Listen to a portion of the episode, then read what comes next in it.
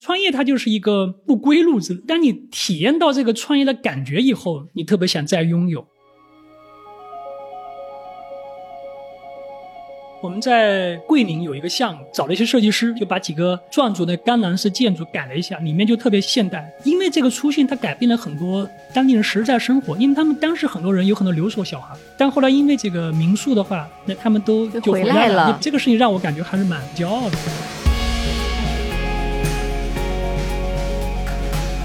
大家进入中国的话，其实还是要把中国当做一个不同的操作系统。第一的话，中国其实它的这个整个供给侧其实比印度稍微品质要高一些。第二的话，就是中国的 O T 是很强的，所以它对供给还是有一定把控的。总体讲的话，还是非常有挑战的一个市场。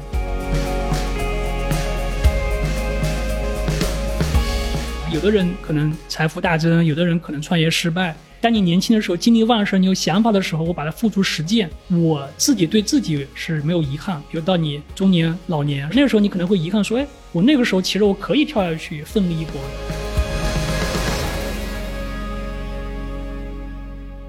亲爱的听众朋友们，大家好，欢迎收听第四季的创业内幕，我又回来了。然后这一季啊，是我们创业内幕已经做了第四年哈，也感谢听友朋友们的大力支持。作为第四季的第一期呢，我一定要请一个重量级的嘉宾来跟大家聊一聊。然后这位嘉宾呢，就是我们 G G V 纪源资本的投资合伙人，前 Airbnb 中国的总裁彭涛。呃，大家好，我是彭涛。啊，要不然涛哥先介绍一下自己吧。呃，怎么介绍自己呢？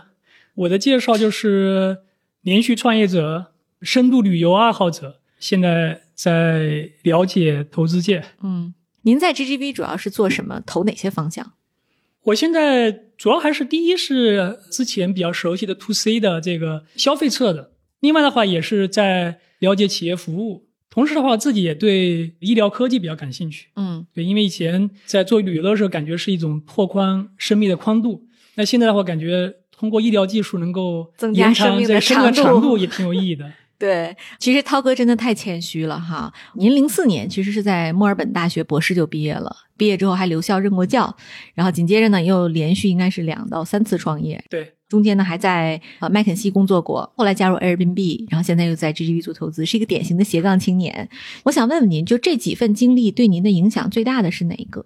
我觉得影响最大的还是在我自己做面包旅行。从那一次创业的话，是在中国移动互联网红利的时代，嗯，从零到一，经历了很多曲折波折，很大的感觉就对人的整个思维是一个重塑。呃，如果我们读一些关于这种人脑啊、神经学的一些知识好，其实大家讲，其实从小孩刚刚出生的时候，其实很多神经元大家互相是发信号，其实一切皆有可能。嗯。那随着这个它越来越大的时候，其实它是不停的修剪，就跟那个剪苗圃一样，剪的有形了。那这就是为什么人他其实慢慢到后来就会定型了。所以说人是很难改变的，但唯一一个可能就是在一个重大的一个，要么你受到一些这个重大创伤是吧，重大改变的时候，那我觉得创业可能是其中一个。就是我深度的感觉就是这个那次创业是对你是一个重塑，就是你很多东西被重新写了一次，嗯，所以我感觉那一次对我的影响从各方面是更加深刻一些。当然其他各份经历对我都非常重要。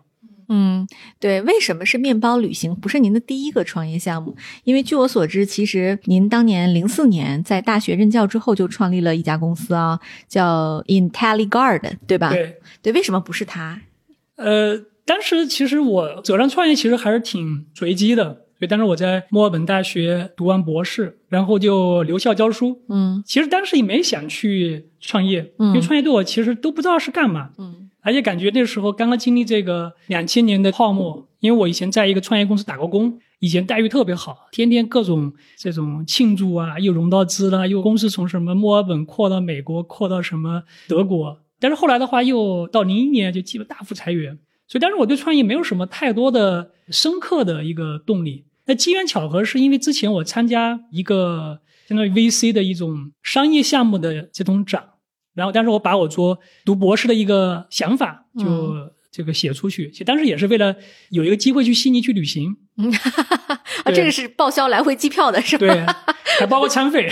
所以墨尔本大学非常好，对，所以当时去的话，其实后来没想，但很多 V C 就留了我的联系方式，哎，他觉得这个方法挺好的，就把我跟一对在墨尔本大学举行整个维多利亚州的一个创业比赛的一个团队撮合的，说，哎，这个人他有一些这个想法，他你们俩聊一聊。嗯，所以当时就一拍即合，好像美国的一个专利法说你论文发表以后一年内还可以申请专利。嗯，后来我想就是这个其实对我讲就是 nothing to lose 是吧，这个这个你你去做这个事情。所以当时是这样机缘巧合去参加，后来就得了一个创业比的第一名。嗯，然后一步一步的就是从最开始还想成为一名全职教授，当时我的梦想还是在大学教书挺好的，每天端杯咖啡，嗯，思考各种比如说概率论啊，建模型。觉得爱因斯坦是我的偶像，嗯，但后来发现就是觉得自己的数学功底特别有限，觉得做爱因斯坦也不是那么简单的事情。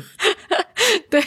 对，后来就是加入这个创业比赛，后来发现得了第一名，觉得就惊喜来得很突然，是吧？嗯，想不到自己以前做的这个博士研究还有人愿意去呃商业化。后来的话就一步步我们在澳大利亚融到了钱，然后就走上了创业的路。但创业它就是一个单向的或者叫不归路之路。嗯，某种意思就是当你体验到这个创业的感觉以后，那种感觉就会让你很难忘。我知道，嗯，但因为你是从零到一，你有创造是吧，你写的代码比如在机房里面去分析每一个流量是吧，帮助客户创造价值。所以我觉得就是因为那个创业其实一直给你很强的这个点，所以后来每次不管以后在麦肯锡工作也好，后来再去创立面包旅行，我觉得那种感觉它是一次次会点燃你。所以我觉得这个是为什么我没有开始这个创立面包旅，但是我觉得它跟我之前做的这个网络安全公司其实还是有一定相关性的。嗯，呃、我觉得还是因为这个创业的一个一种激情吧，或者一种价值创造的直接感，让你感觉到这种感觉你特别想再拥有。嗯，对，面包有给您带来什么生活上巨大的变化吗？呃。我觉得最大的变化还是在于你可以把你做的事情，真的很喜欢的事情，嗯，和这个工作结合在一起了。嗯，我觉得这种感觉是特别好的。理解。因为我的确喜欢旅行，所以中间其实离开麦肯锡有段时间的话，其实就想那我应该去做一点什么事情，但是其实做的是蛮简单的，其实就跟那个几横几纵是吧，比如说哪些是我的核心能力圈，比如说你懂编程，你懂移动互联网，然后你再看几个 vertical 垂直领域哪些比较感兴趣。嗯，最开始还考虑过音乐，但音乐我也不擅长。然后看到旅游，旅游的话觉得，哎，这个我感觉我有很多发言权，去有很多地方，但也是很大的坑。嗯，但是 anyway 就是这其实我就是通过这种方式找到了一个结合点。嗯，但是刚刚赶上这个移动互联网的红利吧，所以我觉得就是就走下来创业这个路吧。对，当时马蜂窝和面包哪个做得更好？我觉得马蜂窝应该做得更早一些，所以当时创业的话，其实我们应该是一波南海，因为当时 A P P 刚刚出现。我跟你讲，但是为什么有这个想法？其实我去很多旅行，我觉得有一次旅行是特别难忘的，就是我把丝绸之路重走了一遍。嗯，对，当时其实还是在墨尔本还没回国，所以我在利用回国探亲的时候，就把丝绸之路重走一块。从那块后来我又去了这个西藏，所以当时有很多各种照片，拍了很多照片。但是喜欢旅行的人，其中有一个满足虚荣心的方式，就去跟别人晒照片。对，说啊，我去过这个地方，大家看哇，雪山，这个异域风情的人们，大家觉得哇，就特别好。但有一次很尴尬了，就在翻照片，一直翻的时候说，你看西藏多美是吧？翻翻翻大雪山，翻到后面看到一个维吾尔族人的戴着帽子出现的，别人说，哎，西藏怎么有这么多维吾尔族人？后来我就说错了。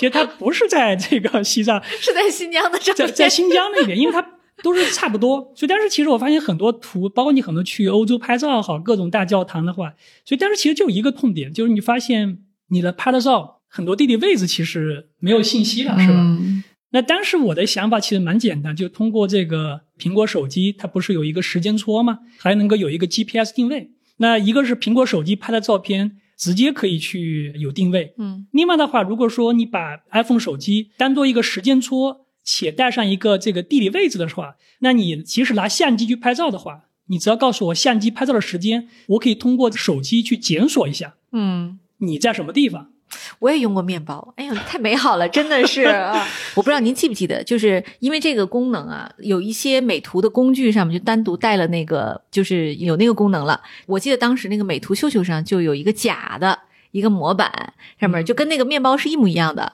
有时间有地理位置什么的啊、嗯。对，所以当时就是其实就是为这一个点，但是感觉就是希望能够大家记住自己美好的回忆嘛，因为我觉得、嗯、呃人生是一段旅行，这个旅行中很多一些 moment 其实非常值得记忆的。有句话就是、嗯、We do not remember days, we remember moments。 嗯，所以当时就是其实还蛮简单的一个雏形，所以也没想太多什么商业变现啊、嗯、很多其实就因为这种想去创造的这种冲动，嗯，也是因为这个这个热情嘛，就扎进去了，然后就在这里面不停的扑腾，再不停的去这个迭代吧。对，就是您大概去过多少个地方？您有数吗？五十几个国家吧，啊、哦，七个大洲就很早就去过了。对，您觉得哪个地方对您印象最深刻？呃，印象最深刻还是非洲啊、哦？为什么？我觉得非洲是一个你去了以后，让你感觉到你跟这块土地的这种连接。其实你看很多现在这种考古学人类学的话，人类都是从东非走出来的。对，所以我到那边最直接感觉就的确是不是因为这种 D N A 的直接的感觉，你跟那边土地的发生了一种很直接说不出来，很难用语言描述的一种这种连接。虽然他人其实我们讲的都很不像是吧，这种非洲人们。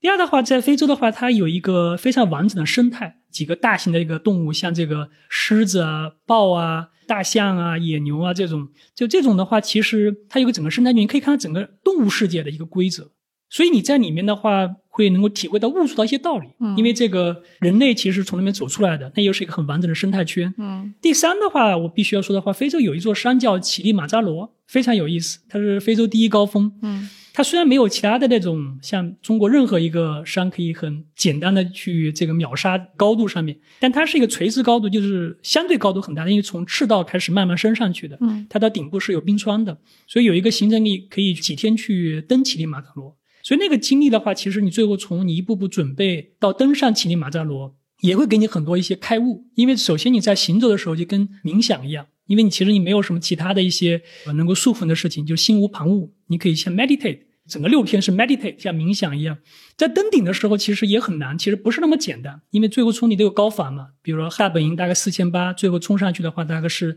海拔将近六千米，所以在那个时候他又告诉你你要坚持，因为你走一步进一步。但是我记得是从晚上九点多钟开始登，登到那个凌晨大概是六点钟才到。那个过程当你付出了，而且你知道它一步一个脚印是往上走的，然后又登顶了，然后看到这个日出，然后看到冰川，那种感觉是很美的。我有好几次，但是在面包旅行的一些用户里面分享了，很多人去过马里乞力马扎罗，说到说到哭起来了。我是完全理解他为什么会哭，有人觉得会很矫情是吧？登个山为什么哭？我可以很理解，因为它是人的一个极限测试。嗯，然后另外的话，它又是让你根据一个简单的法则。要走一步进一步，是很简单的一个物理法则，只要方向对。那基于这个简单法则，你付诸于实践，经过大概八个小时九个小时，体力上心理上付出，然后你实现了，它是一个正循环。嗯，所以下来以后你会觉得哇哦，你觉得你心理更加强大了。嗯，你觉得这一刻你的大脑又会被重写了一下。嗯，因为你知道如果我这样做的话，它的确可以这样。所以它不仅是从身体上，还从精神上给你很多一些这种营养。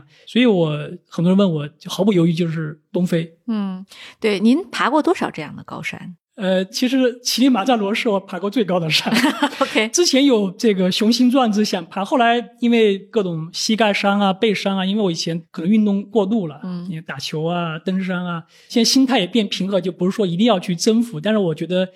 如果大家没有爬过乞力马扎罗的话，其实还是非常值得去的，因为它是很有意思的一个山，它是一个。相对是有一点安全保证的，因为它爬的时候它中间很多路可以测，因为它是一个国家公园，比如说哎，我高反了，我我想放弃了，你还可以从盘路测，然后有个越野车把你开走了。大概爬乞力马扎罗应该有大概 百分之三十到百分之四十 的这个失败率吧，大概三个人有两个人能爬上去。嗯，但是我们下山的时候还有各种，你看他们如果你高反的话该怎么办，它一个坡，然后推到一个板车下面，然后噗噗就把你推下去了，就不用走路了啊。所以它其实是一个让我讲的话，就人生中它是叫有计算风险，叫 calculate risk， 这个风险是可以估量的，而不是完全没有，因为我觉得我们每个人生命只有一次是吧，所以不是盲目去冒险，说它是有一定的难度，但是又不是说是一个哇就是极限运动为冒险，它不是，我觉得它不算是纯粹的极限运动，嗯，但是它会让你体验到你身体的极限，嗯，所以我觉得就是像这种的话是一个给人的这种印象会更加深刻一点吧。嗯，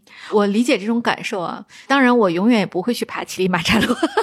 我是那种风险意识相当强的人。我有时候开玩笑，就是那个以前我同事跟我一起去印度，然后我们俩第一句话我说，诶，这个有没有星巴克啊？没有星巴克我可能有点挑战啊，就是我基本上很难脱离这个城市生活，我是典型的这个 urban animal。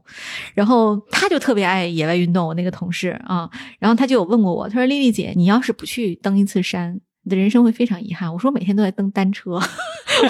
你单车蹬到四十五分钟的时候你也会跟登山一样，就人生你就觉得我今天一定要再多蹬一分钟，然后呢让你的这个身体的极限再往前走一点。但我觉得有可能啊，未来如果有合适的机会或者是真的有特别好的向导，我可能也会去试试。因为我们公司就 G G V 至少有三个同事都是喜欢登山的、嗯、今年我们那个罗超，我知道啊，啊罗超也、嗯、登山，你知道啊，他今年去爬了喜马拉雅山。然后我就问他，我说你的感受是什么？他说我跟你说你是感觉不到的，你一定要自己去登，你登完你就会上瘾。他说你看那么多人潜水，潜完一个地方去另一个地方。呃，上咱们上次聊的时候就是闲聊的时候说过，就是以前有一本其实硅谷写创业的本书叫《盗火》，是吧？它其实一个核心的思想就根据这个希腊的一个神话故事普罗米修斯，然后解决很多很多问题，是吧？那其实这个盗火这个概念的话，在很多像旅行啊、创业啊，就当你体验到高点以后的话，你就很难忘记了。甚至有时候你就觉得那个东西它是你生活的一个很重要的一个支撑。其实也当时我自己从旅行的感受啊，就是因为你体验，比如去走丝绸之路的时候，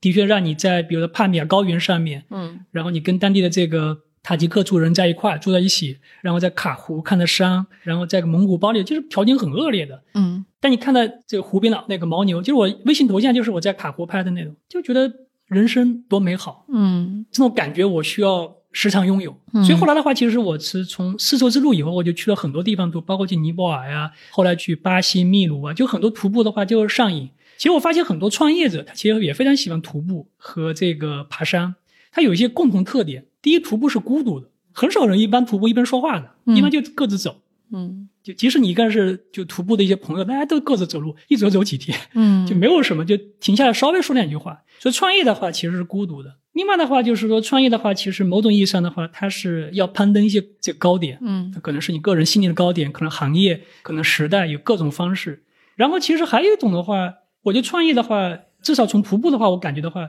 就真正的话大家拥有的是经历，而不是说你在山顶拍张照片。嗯，创业其实在我现在看来的话，因为我也很多身边很多人创业，我大部分人都创业，除了在 Airbnb 和在这个麦肯基之外，嗯，其实创业最终带给你还是一个心理的旅程，是吧？有的人可能财富大增，有的人可能创业失败。我认识很多朋友，但是大家感觉的话，他这是一个自己才能感受的一个历程。所以我觉得更多的是在于，当你年轻的时候，精力旺盛，你有想法的时候，我把它付诸实践。嗯，我自己对自己这个决定是没有遗憾。比如到你中年、老年，是吧？你有家里的这个各种束缚、嗯、身体条件，嗯，没有体力再创业了。嗯，那个时候你可能会遗憾说，哎，我那个时候其实我可以跳下去奋力一搏的。创业本来是一个非常小概率的事件，就是成功率啊。嗯，所以我觉得它这种和徒步登山有类似的，因为其实你也会在徒步登山，其实也很少看到老年人，因为膝盖不行。你现在我为什么不登山了？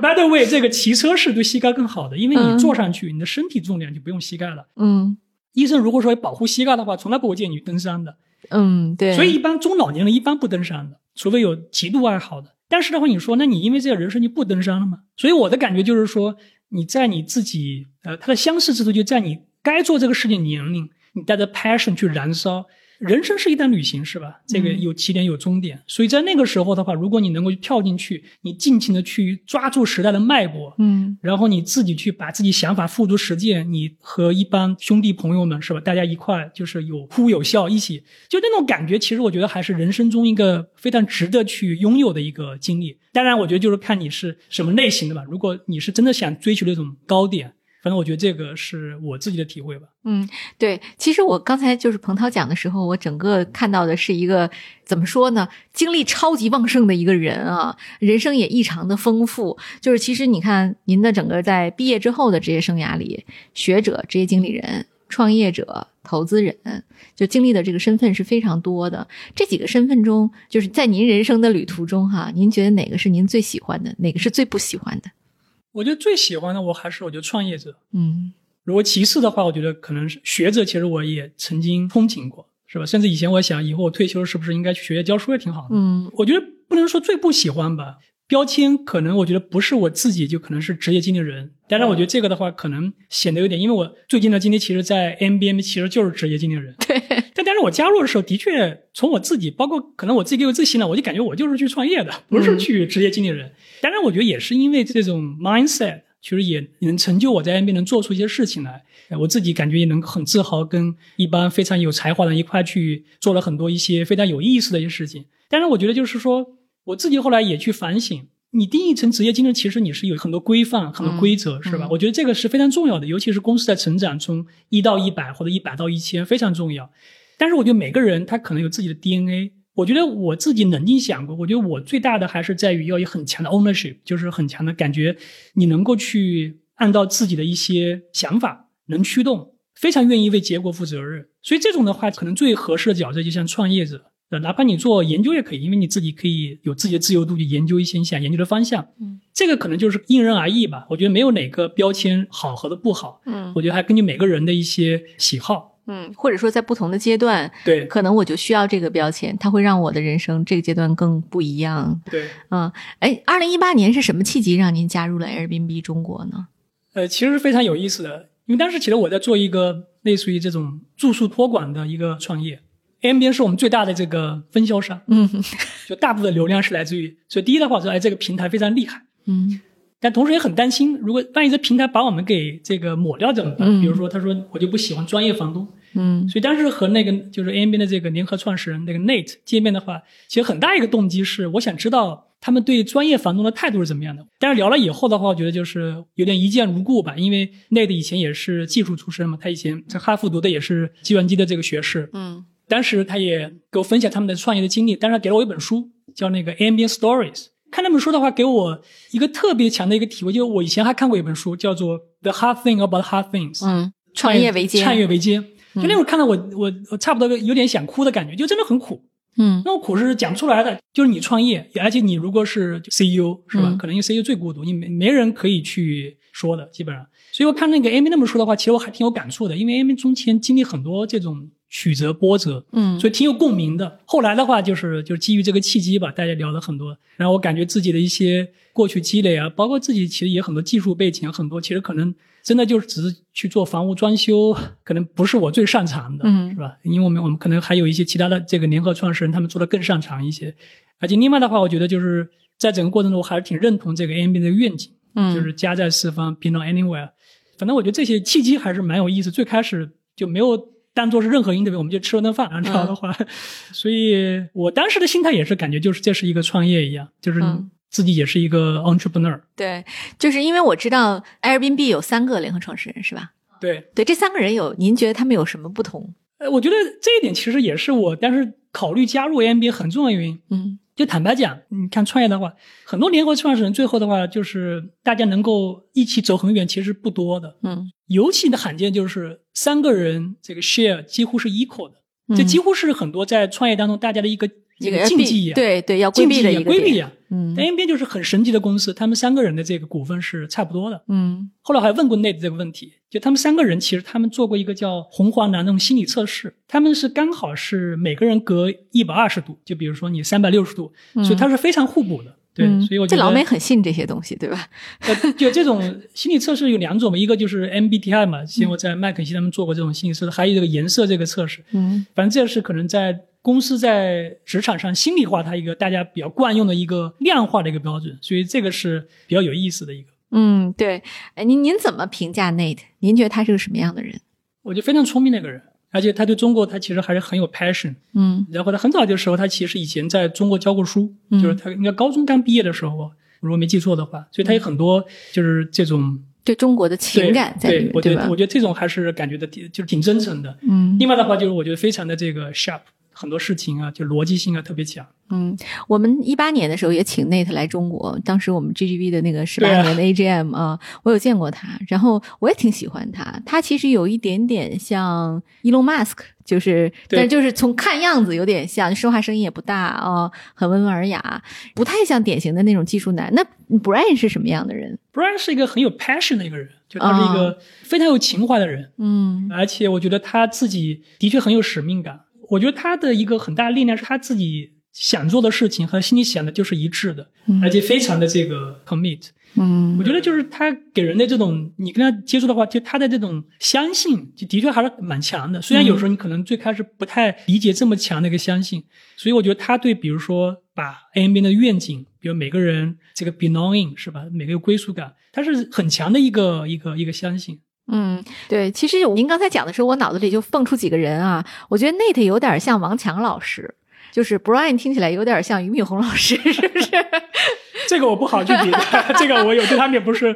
那么，但是我感觉就是他的确就是每个人他还是有互补性的。嗯，我觉得从一个公司讲的话，他的确他是需要呃有一些互补的一些这个人才。从 Airbnb 成长的，我觉得很大的话在于这些人大家能够基于一个梦想，然后能力又很互补，其实最后在解决问题，在实现梦想中间才能够去发生那个化学反应，我觉得缺一不可。因为创业路上面，尤其要变大，其实太多难的地方了。对，而且其实我觉得 Airbnb 这三个合伙人到目前为止哈，其实这是特别难得，就是要对对方有非常非常充分的信任啊。呃，您在 Airbnb 工作了其实有三年，一八年到二一年嘛，对，就这几年，您觉得什么事情让您印象最深刻？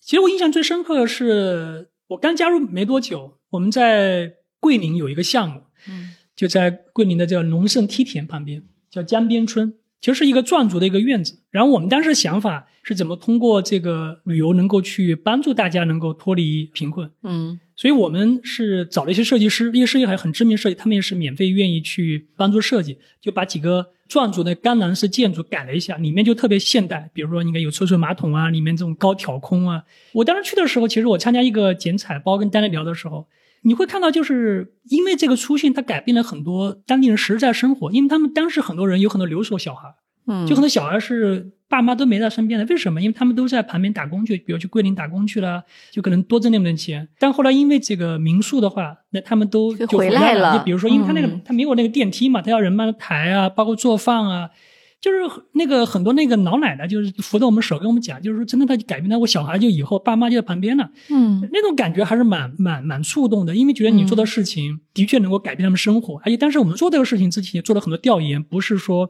我们就搞一个面子工程，搞完以后就不管了这种。因为当时我们做了很多调研，知道很多人在龙胜梯田是一个景区，嗯，他其实很多人不在那边过夜，因为他没有很好的这个酒店，嗯，所以他就是一个单日游。那我们感觉如果在旁边能够建一些房子，能够让他们尤其是这种高消费人群他能够去住一晚上，也许他们能够开销更多。所以当时我们还帮他们卖什么百香果啊这种农产品之类的，后来我们也跟踪了他们。当然我记得就是几乎就是那个民宿的话，他大概一个月收入就比他们很多一年的收入都很多。就这个事情当时给我感觉就是每天忙的事情，你跟你自己特别希望想达到的一些这个梦想吧，就有一些这种连接，哪怕这个连接有时候在日常生活不是每天都有的，但是你找到这个点，而且是很真实的，你去那边去，你会觉得就是很有这种成就感。所以这个事情我记得很久，后来我们一直跟他们保持很多联系，因为这个项目后来也比较知名吧，后来也报给像旅游委啊、中央，大家觉得挺好的一个例子。嗯，就是觉得哇，就是我们做的事情，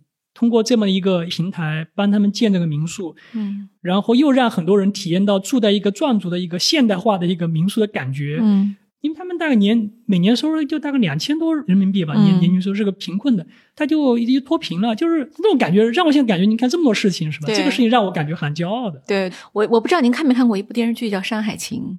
啊，看过啊、嗯，那个《山海情》里边其实有一个情节就特别打动我，就是他们整个那个吊庄移民之后需要脱贫，然后这就从福建请了一个专家教他们种蘑菇，然后这个学会了种蘑菇之后，很多人就从外面不打工，他们就回来了，在村子里自己种蘑菇就能发家致富，整个把这个乡村建设起来了，就是那个镇最后发展的非常好，各种各样的经济的这个实体哈。所以我能理解您刚才说的那种场景，对于 Airbnb 可能只是一个项目，但对于很多当地人来说，这是改变一生的一个机会。对，尤其是你看到一些老人是吧，他其实他是毫无掩饰，就他讲的话也很实在、嗯、而且跟你讲具体他带来什么东西。但是小孩的孙子、嗯、什么孙女是吧，他父母都不在旁边，你想象一下，就我们都是有小孩的家长是吧、嗯、小孩也不在旁边，因为他就是为了挣可能每个月的几百块钱是吧、嗯、现在其实就眼前有这么一点，所以我感觉就这种的话会让你生活会充满了一些这种正能量吧。因为其实我觉得还这种还挺重要的，因为你找到一些 mission， 我觉得其实人生有时候讲比较虚啊，但是我觉得有时候人生苦旅中间很多一些挑战的话，如果你找到一些点，你感觉、哎、这个东西我在这个点上面我创造了价值，我也看到了，大家也看到了，而且改变了，所以你就觉得哇，这个东西非常的有有成就感。嗨，各位小伙伴，告诉你一件很重要的事情，创业内幕的听众群已经开通了，在这里你可以和我们直接沟通，也可以第一时间了解到 G G V 纪源资本线下活动的动态，近距离聆听投资人的独特见解，并且结交其他互联网圈子的小伙伴呢。入群你只需要添加微信公众号 C Y N M X Z S， 我再重复一遍 C Y N M X Z S， 也就是创业内幕小助手的拼音首字母，并在好友请求中标注创业内幕，接下来小助手会帮助你完成入群操作，我们期待你的加入。哎，彭涛，你以前在 Airbnb 工作的时候肯定出差都是住 Airbnb 的对不对、嗯、你住过的最有意思的房子是什么样的？我觉得住的最有意思其实我还是在大理啊、哦，当时是一个很有意思房东，他也是我们一个超赞房东，他家里很有意思，那小伙他是从南充好像公路骑行骑到这个大理，觉得地方挺好的，就不走了，就准备安家了。然后他太太好像也是四川，可能单独认，他们就在那边自己把一些大理的一个宅子改了以后，改了以后的话，就是他就开始很早做爱评房东了。然后他们是住在那个，就是他是很典型的 M J， 他自己住的，就然后几间房腾出来，嗯、整个房男主人自己去这个修葺的，这个自己装饰的，他也没上过任何的这种设计学，就是按照他的风格去装修的。然后当时我定了以后，带我女儿去入住。我觉得真的感觉挺好的，哎，他那个房子在那个苍山的后面，就走进去像走进森林一样。嗯，我觉得那个是我感觉特别有意思的一个经历。然后在那个露台上面可以看到这个洱海，然后看到苍山、嗯，然后他们当地每次就做饭叫我觉得市集上搞了红薯啊啥的，就还有人跟他们家小孩一块玩，家还有一条狗，养了几些母鸡下蛋的、啊，然后那我感觉还蛮好的。也是有一种成就感，就觉得哇，这种房东，而且真的很就跟他们聊很有意思，一边就把那地柴烧火、嗯，那个地方很有意思，还有很多这种北漂，大家聚集在一块、嗯、还碰到好几个熟人，嗯、以前以前我创业认识了，后来在那边又碰到了很多人，就很有意思。还有人就创业做播客，你知道吗？嗯、就是在大理待着，然后他们房子搞得很有意思，很有腔调。哎，但是我就觉得哇，这挺有意思，真的是疫情虽然给我们关上一扇门，不能出国了，但是的确让我有更多的这个精力去探索，就是国内非常有意思的，嗯、所以我当时去哇也挺有成就感的，跟他们聊，他也跟我们提很多反馈意见，也挺感谢啊，这个就是这个平台给他机会，他也认识很多朋友，所以那个是我印象比较深的。就这么说，就如果没有住过民宿的人是很难体会那个民宿的有趣的哈。是是、嗯，我觉得他的确是他给你有可能，然后有一个惊喜，所以很多我们的一些 Airbnb 用户的话，他住上以后，他的确喜欢就把这个房子当做目的地一样，就住在里面的。嗯、就像后来我尤其带带家人出去旅行的话，其实选 Airbnb 是一个非常自然选择。当然，我觉得在国外的话，它可能以前大家的这种房子不一样，所以它的基础架构是好一些，就是大房子、啊、更多特色、啊。但我现在看到这个国内的话，其实也是在疫情这段时间的话，我觉得整个供给侧在升级。嗯。就举个例子，如果你在北京啊，或者是在上海郊外那个农村的那种房，大家很多改成这种 Airbnb 的话，很受欢迎的，因为一家人可以住在里面去，中间还有一个小院子，有各种果树啊，好、嗯，所以我觉得它的确给你重新定义的旅行。以前我一直感觉的话，我当时非常认同这个 Airbnb， 因为之前我是做面包旅行的时候，也希望重新定义旅行，所以当时我一直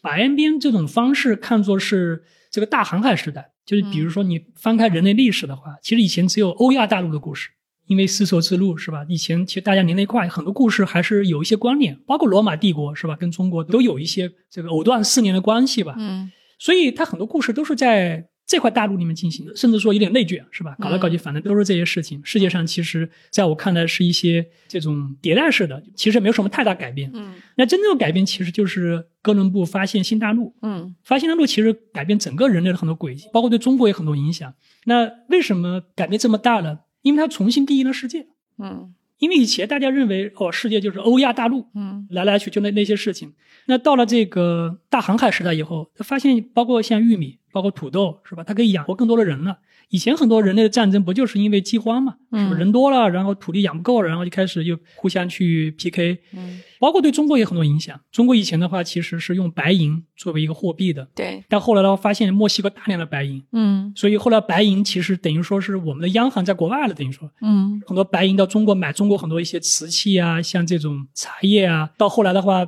像一些这种中国近代的一些鸦片战争其实都有关联，嗯，因为就是他把整个就中国为什么闭关锁国其实很大原因也是这个原因，因为你钱全在外面把东西全买光了，嗯，是吧，这其实是闭关锁国的一个原因之一。所以我觉得就当时我看整个旅游行业也是一样的，它其实很多就是反正酒店就那么那么多是吧，嗯，其实因为 你, 你建个酒店其实还是花的时间还是比较长一点，要选址啊，嗯，包括要有物业方啊，其实周期比较长一点的。那很多这个在线旅游的叫 O T A 的话，其实更多是流量之争是吧，嗯，用户怎么粘性比较高，转换率比较高一点啊，所以打到后面其实也挺白热化的是吧，嗯，中国其实也有一些像并购啊，像携程收购去哪这种，国外也是一样，就像 Expedia 像 Booking 其实感觉都比较沉闷。就是之前我在也是创业，最开始是一片南海进去，也想着要改变世界是吧，要重新定位，后来发现的确自己在很多方面就是还是想法跟行业的想法，因为从图片去切其实转换率各种各样的问题，但更大的看到的就在于当你通过一个新的途径而且效率不是那么高是吧，你点个图片写个写个游记以后你然后订个酒店，首先这效率不高是吧，因为你写游记你想大家都国庆节的时候我们流量最高，因为大家都想写游记了，而且你切的这个库存还是一个标品，嗯，就是这个酒店可以携程卖，可以马蜂窝卖，可以去哪卖，嗯，什么也可以 Booking 卖，人人都可以卖这个货，对吧？核心就在于就是你这个流量成本，当然也有一些服务啊，比如你出了问题到底没法怎么就碰供给啊这种，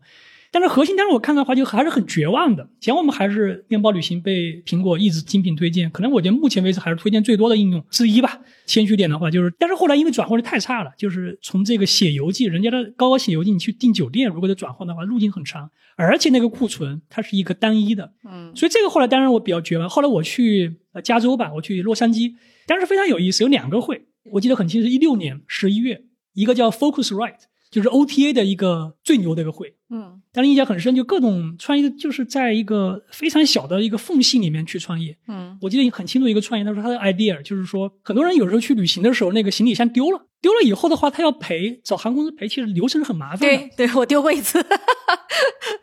所以这个创业公司他的这个创业想法就是说，你丢了可以用我们的 A P P 走我们的流程帮你怎么去索赔是吧，就哎呀，这个也太微小了啊，嗯！所以你可以看到大家的这种绝望，因为其他的话也没有路径嘛。嗯，后来就是在同一天，很巧，在 L A 有 Airbnb Open， 就 Airbnb Open 是什么意思？就是他把所有的房东呃邀请在一起开个会，就房东大会。嗯，我看到了活力，整个就是爵士乐，房东之间也其乐融融的。当时这个 Brian 也在宣讲他的一些这个，我记得像是一个在加州 L A 的一个戏院里面就讲。讲的话大家都像宗教般的热情，就很非常的这个狂热，有一点点像苹果那种发布会的感觉，但是后来自从那个 Steve Jobs 不当 C E O 的话，就是其实苹果的发布没有以前那么狂热了，嗯，但苹果发布狂热我在那个 Airbnb Open 看到了，所以但是让我感觉同样做旅行，后来我就也尝试去住 Airbnb 旅行，后来也做房东，我也体验到我这其实就是一个大航海，是重新定旅行，因为你说旅行为什么一定是要去住个酒店，住酒店，尤其美国的酒店太差了，又贵是吧，嗯，对，呃，然后，嗯，其实就是可以，你就可以住到别人家里去啊，是吧？因因为其实一张床解决问题，而且有时候其实你说旅行一定要去景点也不一定啊，是吧？嗯，尤其现在你像疫情的话，这种人多地方都不想去。对，那你在一个地方安静待着多好，哪怕就在那边很安静的，就看看后花园，是吧？或者是我在旁边跟当地的一些居民聊聊，去也是旅行啊。嗯，所以当时是让我跟把之前的想法想通了。当然这里面很多意思，包括以前跟你讲过，他们很多定义房子标准。当然我们以前在Airbnb 上市之前高管的有一次会议吧，就是大概在一九年，你们有多少高管去开会的时候？高管的话大概一两百人吧。啊、哦，这么多，就是一个国家就有一个，它有一些这个那个 level， 就是它按照这个去排的。对，它我们叫 leader， 国外的话定义 leader。所以当时我们看到，我们当时是在 L A 住的一个一个房子，就当时讲叫 Lux， 它有一个品牌叫那个就高端的，嗯，所以当时其实我们还有朋友他说他也想申请 Lux。后来我有个标准很有意思，量化标准，我上次跟你提过。对，就它唯一一个核心标准就是厕所的次数应该比卧室要多。对，如果你的房子里面，如果房子这个厕所的数面如果少于这个卧室的话，那就不是算这个豪宅。当然，但是我们一个朋友也想去放到这个品的，但是说你这不够格这个。所以但是在那边也做了非常有意思，在加州跟好几个同事一起合作的，所以这都是一些美好的回忆吧。对，当时我记得一六年我去美国的时候啊，当时我就跟 Hans 说，你说您觉得我应该去哪些公司都看看，然后 Hans 就说那你先去 Airbnb 吧，我们的 portfolio， 所以就找了一个人带我进去。我进去之后就震惊了，就如果听友们去过的可能就觉得没什么，没去过我一定要跟大家描述一下 Airbnb 所有的会议室都是它最有特色的房型。它其中有一个会议室全是海洋球，就那个人就坐在海洋球里边开会。还有就是那个中式的有一个会议室，它总部嘛，就是旧金山的那个总部，它上面吊了几个大茶壶，据说那个是上海真的就是一个那个房东的房子就是那么设计的。然后还有的是里边那种日式的那种小酒馆布置的，然后人可以在里边开会。然后真的它里边的调料就酱油都是真的，我以为是个摆设，他拿下来都是能用的。整个那个公司给我的感觉实在是太好了，而且我当天就这个冲击是特别大。我上午去了 Airbnb， 下午去了 Uber。 Airbnb 的人呢都白白胖胖的，下午两点半了吧然后还有人在食堂吃饭，然后一帮人坐在那儿就非常 relax 在聊天啊。然后我到 Uber 的时候，它整个 Uber 的装修就是那种非常灰色，它是灰黑色为主的，那个 pantry 里面的零食照 Airbnb 也就是 Airbnb 的五分之一，非常简单，咖啡茶，然后一点非常简单的零食，然后每个人都面有菜色。当时我印象特别深刻这两家公司，回来我就跟 Hans 说，我说这个实在是太大的区别了。 Hans 说那这就是这两个公司现在的现状。对，这个其实反正我也可以澄清一下，我觉得像每每一个公司的话，它其实你不能看它的表面，就还是得看它公司本身的商业模式。嗯，就很多其实我最开始的话，以前我带很多一些朋友大家去参观过就是北京 A M B 办公室，大家觉得、嗯、哇这太好了，甚至也是那样的装修吗？非常棒，下次我觉得可以邀请你再去、哦、去看一看。但我感觉就是说它不仅是这是一个一个炫技，说我就很酷是吧，我们有很有钱，不是，我觉得它是文化的一部分。嗯，你想的话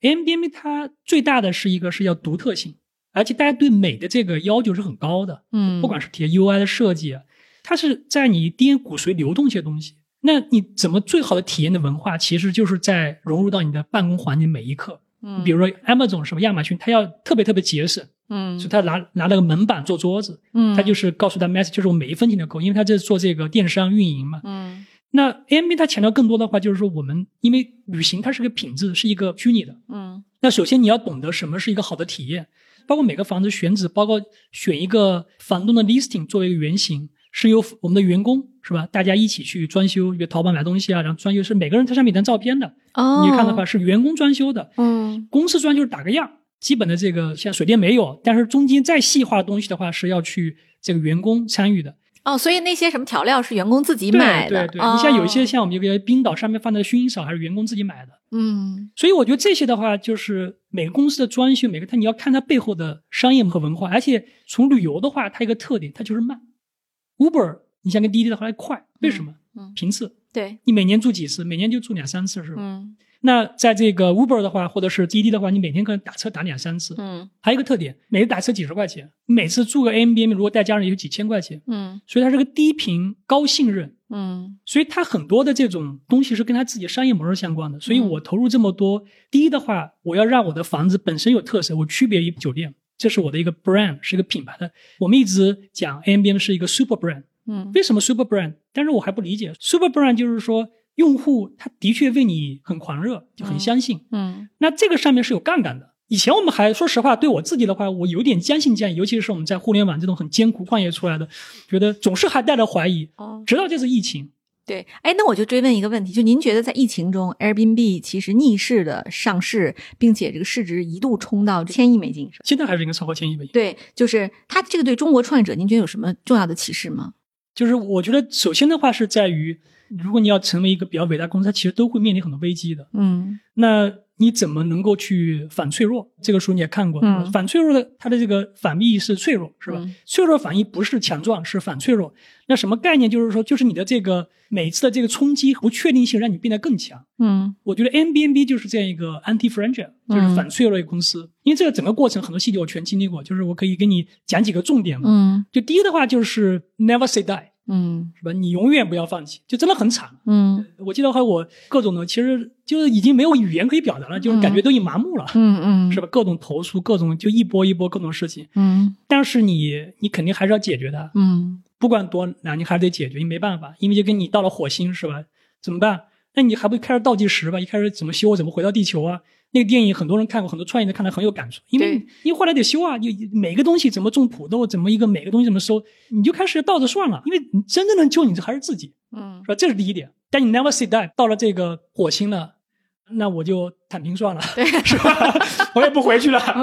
所以这是第一点。第二的话，我觉得就是这时候你看到这个 super brand， 因为当时其实我们坦白讲，其实还是心里有很多这种压力，但是也是对未来有一些不确定的担忧，有很多事情，包括当时我讲那个 Hans 是吧？我觉得特别了不起，就是他也是 A M B 非常这个值得信任的朋友。嗯，我觉得他也非常有远见。当时讲就是说，如果疫情发现的话，到时大家会选择哪样一个住宿？他觉得就是可能疫情的话，只有在美国、啊、欧美的话，他觉得更可能会选择像 Airbnb， 因为大家是在单独的一个房间去入住，能够更加控制和人的接触。嗯，但是对我们也是一个就少有的外界人挺我们的。对，对他是在那个阶段疫情发生之后唯一的一个投资人公开挺 Airbnb。对，我们印象很深，我们的内部还把这个广为传、嗯、传阅，说你看有人挺我们是吧？然后的话，在那个点的话，就是叫 Super Brand。什么叫 super brand？ 就是你倒下，用户其实还会很痛心你。对，用户不会让他死。就就当时那个 Brian 一直说一句话，嗯、我觉得后来我还挺不爱应的。他一直讲这个，他说迪士尼如果倒的话，他说如果哪天真倒的话，他很多人会怀着沉重心理会参加他的葬礼。嗯，他当时讲的就是他就是 Airbnb 也是这个公司，如果 Airbnb 真的挂掉的话，其实大家可能会就会很伤心，很。但是我们有很多这种可能就是说关于各种挑战的负面啊，这种、嗯、真的很多用户有很多抱怨我们，但是在这个疫情的话，就是房客也要取消，什么房东要拿钱，夹的两头挺难受的。的确有很多用户真的很爱我们，很多从 Twitter， 包括很多从微博啊，就大家觉得哇 N B A 你肯不能这个要要挺住啊，嗯，但这个还不算，真正是什么就在于你会发到，就是后来我没有投任何的这种叫增长型预算，就 growth marketing， 就你买量这种，以前我们还去买量啊这种。你会发现奇迹发现了，就当时我们做的这个一个比较，在谷歌搜索引擎里面，你搜那个叫关键词热度吧，嗯，你会看到这个 Airbnb 是先低了谷底，嗯，然后就微型反弹，然后同样这些竞品，包括几个 O T A 啊，包括像那个酒店集团的话，他们都是平缓的，嗯，所以当时其实我们就知道，其实我们应该也不能说不能百分之百确定自己没事儿，对，但觉得就是哇，我们的品牌更有信心了。什么叫 super brand？ 它其实有杠杆的，就在这个时候，很多是主动搜索到 Airbnb 来去寻找它的住宿，就你不需要买量，就大家嫉妒的品牌，嗯，所以这就是一个 brand。如果你从商业上价值，它是一个很有 premium 的一个品牌。对，您说这个我其实特别想呼应一下，就是公司其实和人一样，需要的是墓碑品格。就是最近这个问题是我跟我女儿在探讨，就是他们学校有一个课，就是讲说你对这个社区的贡献啊。然后讲到这个点，我女儿回来我就跟她说，我说妈妈希望你拥有的不是简历品格，是墓碑品格。就是简历品格可能是就是你能写在你简历上的，比如说像彭涛，他是一个知名的学者，然后连续创业者，然后他非常优秀的职业经理人，他现在是个投资人，这是简历上的品格，说这个人坚韧。但是墓碑品格对公司来讲尤其重要。你要想想说这个公司，就您刚才说，如果迪士尼死了，有多少人会去缅怀他？你去迪士尼的时候，工作人员会说祝你有奇妙的一天，对吧？对，就是那种感受，是一个公司它跟用户之间的那种情感上的连接，不只是一个说今天我是一个工具，我换一个工具有更便宜的我就跑掉了，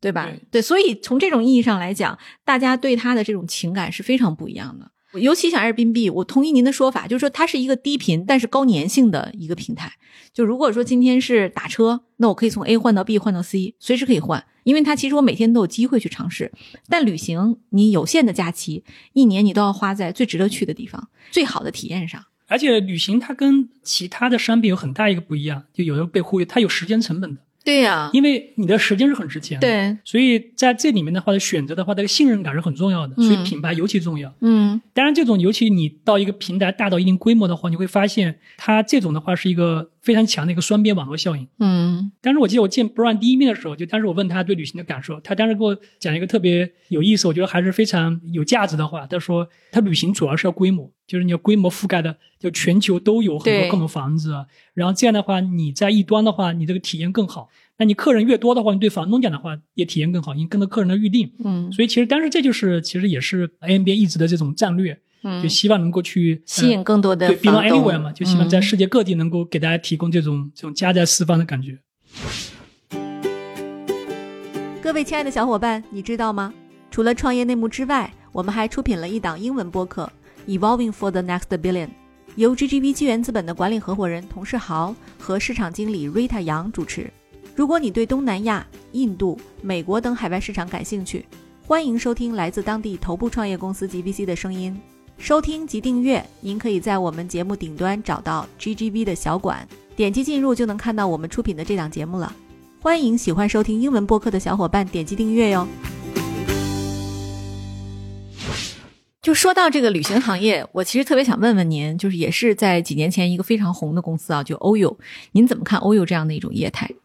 我觉得这就是大家进入中国的话，其实还是要把中国当做一个不同的操作系统。我觉得O Y O中国它最大的一个问题就是说，它其实中国跟印度是不太一样的，但印度还是比较成功的。有几个，第一的话，中国其实它的这个整个供给侧其实比印度要稍微品质要高一些。嗯，就比如像从如家、汉庭啊这些，其实已经升过一波了。第二的话就是中国的 O T A 是很强的。嗯。O T A 很强，意味着有能力、精力很旺盛的，所以它对供给还是有一定把控的。嗯，那 O Y O 这种类型公司，最终的话，它肯定还是希望能够去积攒会员，是吧？最终的话，它不是想通过从 O T A 这种平台的预定，通过会员的预定，其实基本上酒店集团大致都是这种思路。嗯，因为纯粹只是说接受别人流量，你做服务那个利润率还是比较低的。但是这个思路肯定 O T A 也知道啊，你想在大家眼皮底下，然后再做成一个华住。哪有这么好的事情？所以他这里的我觉得还是最主要在于对中国这个现状的一个了解，而且我觉得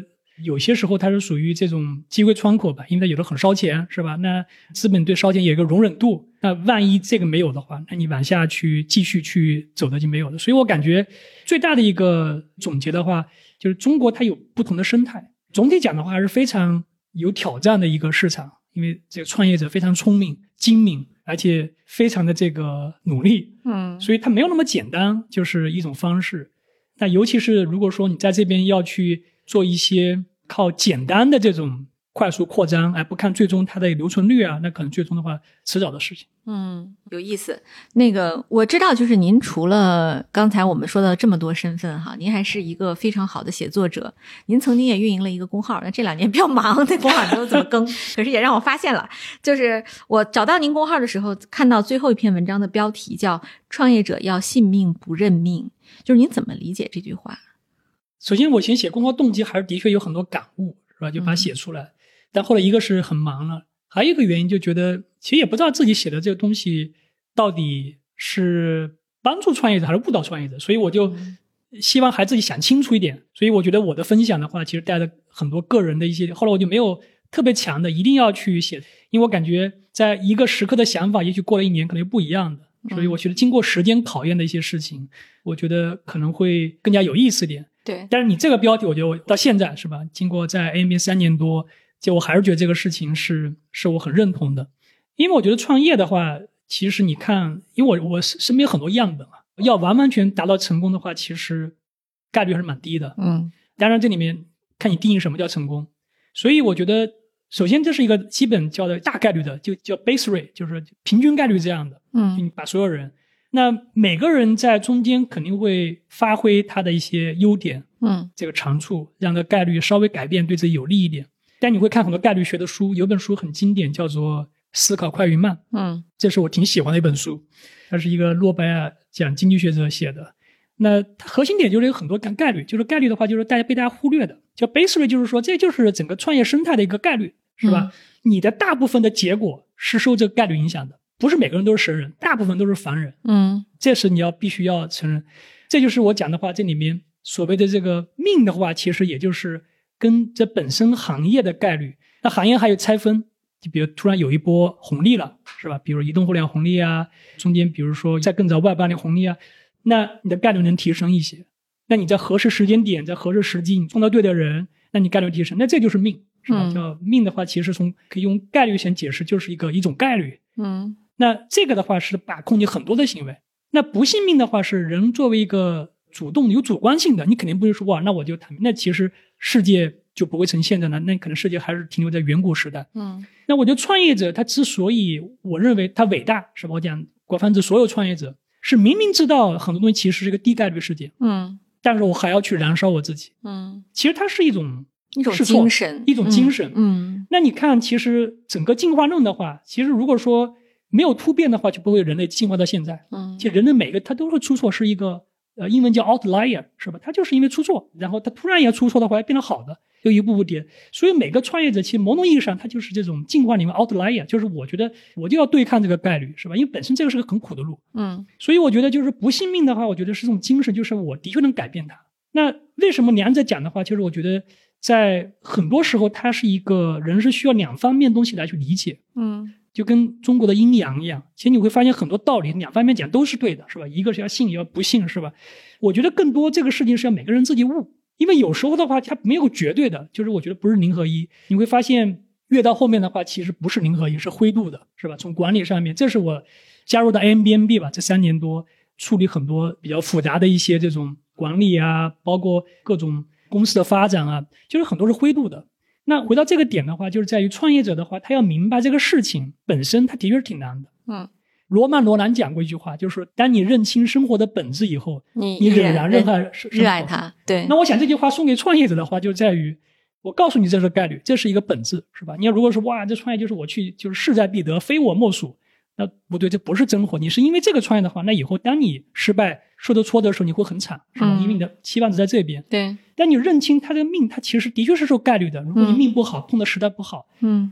他就是命，是吧？嗯，对，这个我同意，是吧？我见过那种特别有才华的创业者，他就老是赶不上点儿。对，那不认命的话，这里面包括就是说，一个我要在抓住这个时间点，嗯，或者我连续创业，或者我能够改变，是吧？如果这一波不在的话，我是不是再能够去变得更加这个有韧劲？我再换另外一波。你要明白，就是说它是有一定主动性在这里面的。你不认命的一个行动就在于我要去改变它，我让团队更加这种，比如说降本增效也好，切换赛道也好。或者说出海也好，各种方式，那这里有很多创业者主观能动性里面，所以两边在一块的话，我觉得其实对我讲的话，我觉得更多对创业者是一种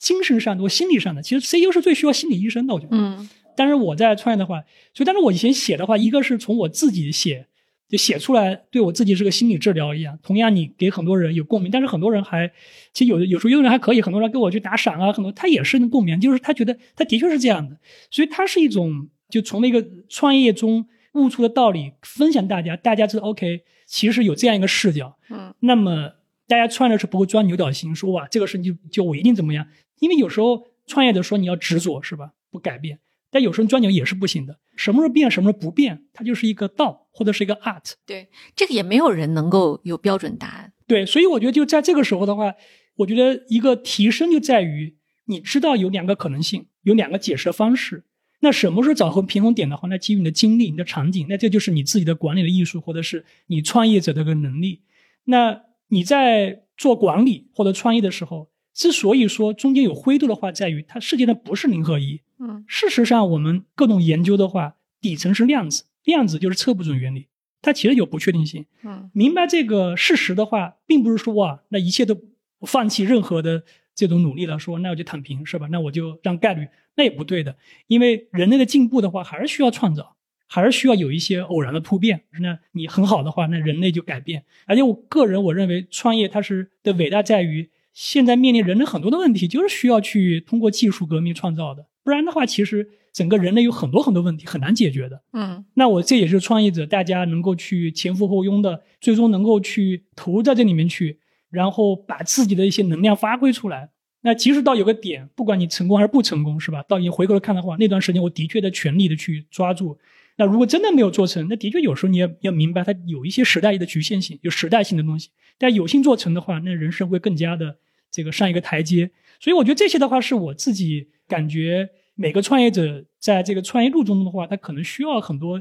精神上的一些这种陪伴吧。嗯，对，你觉得创业就像登山一样，所以很孤独，所以也可能只能是大家看这些文章有一些慰藉，但实际这条路真的还是要自己走啊。对，对，那我就问个问题，如果说未来还有机会的话，彭涛你还会继续创业吗？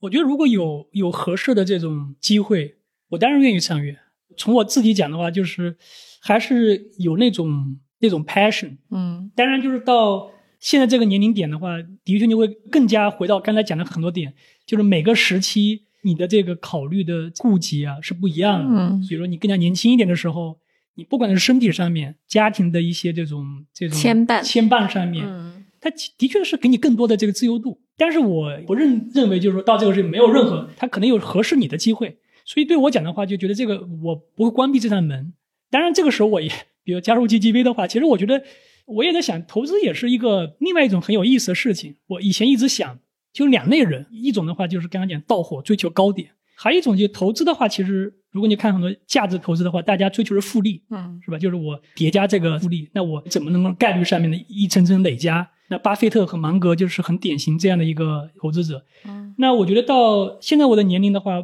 我觉得一个是我觉得我挺愿意跟创业者在一起，就是从我的经历就帮他们，因为的确很多都是自己走过的。当然我还是讲不一定我帮就是对的，我只是提供一个视角，嗯，这就是我后来没怎么太写的原因，因为我觉得我也不想成为什么创业导师，我的确我,、嗯、我不成功，是吧？我觉得这个太谦虚了，犯过很多错，所以我感觉我可以提供视角，我挺愿意跟他们在一起。我现在最近过去大概一两个月开始见一些，其实现在因为也没有见太多，主要还是以前的朋友，以前的旅游行业创业者他们找我，因为他知道我来 G G V 的，也有以前我的合伙人啊这种。我见到他，还包括我一些老乡，是吧？我见他们感觉那种热情，我很喜欢，我很喜欢那种点燃的感觉。嗯，我觉得这个生活让你感觉生活是很有意思的。对。但同时的话，其实我也挺喜欢这个芒格。我觉得你投资其实也是一种思考，也是一种贡献，你去怎么思考？我觉得这种投资上的一些理念跟很多人生的一些哲学很相似的。嗯，所以我觉得像这些的话，其实是我在这个阶段在不停的去拓展自己。嗯，所以我我讲的话，我是给自己一个空间，不是说关上这扇门。如果有合适的机会，这个事情第一非常有意义，第二的确是适合我去做，那我觉得这个东西就很自然而然。嗯，对，所以我还是能看到涛哥还是有想法，就是未来如果有更好的机会，大家还能看到另一个创业者的彭涛哈。对，好，那在节目的最后呢，也请涛哥给我们推荐一本对你影响最大的书或者一部剧吧。刚才你已经零零星星提了好几部了。呃，其实我要推荐，我就推荐两本啊，就是刚才我讲的，就是《思考快与慢》，我觉得是很经典的。嗯，其实它最主要是它从很多一些科学上给你指出人思考中的一些误区，你看完以后会恍然大悟的，它就是一些事实。你看完以后，我觉得很多人可能也看过这本书，但如果没看过的话，强烈建议大家看一下。嗯，它是一个从科学角度告诉你人类思维的误区，这四误区不是你的错，是人类进化当中因为要更好的躲避，比如说东非躲避狮子被吃掉，是吧？我们必须要发展这种这个快捷路径，所以我们才进化到现在。那这本书的话，你看完以后你会明白 OK 作为一个人类的话我们的一些局限性。嗯，第二本的话，我觉得也是我多次看的，就是这个《穷查理宝典》。嗯，就是芒格的，他的很多讲话，我觉得他是一个非常有智慧的人，我觉得智慧形容它是非常贴切的。它有很多话其实你看有时候挺深奥的，但是你想比如说你反着想，是吧？它有很多很有意思，所以它的一些话我的确看很多次，让我也对很多一些这种不管是人生中一些这种现象也好啊，包括你自己的一些决定也好，有不同的视角。我觉得站在巨人肩膀上你看看他们的思考，我觉得对自己还是很有帮助，而且他的书的确值得多看几遍。嗯，好，那就请各位朋友们可以关注起来哈。感谢涛哥今天的精彩分享哈，就太精彩了，内容含量非常多，不愧为我们第四季的第一集啊。对，我我觉得特别开心啊，听到了涛哥的故事，尽管我们俩已经聊了很多次了，那今天还是有不一样的体验。接下来就欢迎大家在本期节目下积极的留言，然后我们会挑出五名观众送出 G G V 的伴手礼。好，谢谢大家。好，谢谢大家。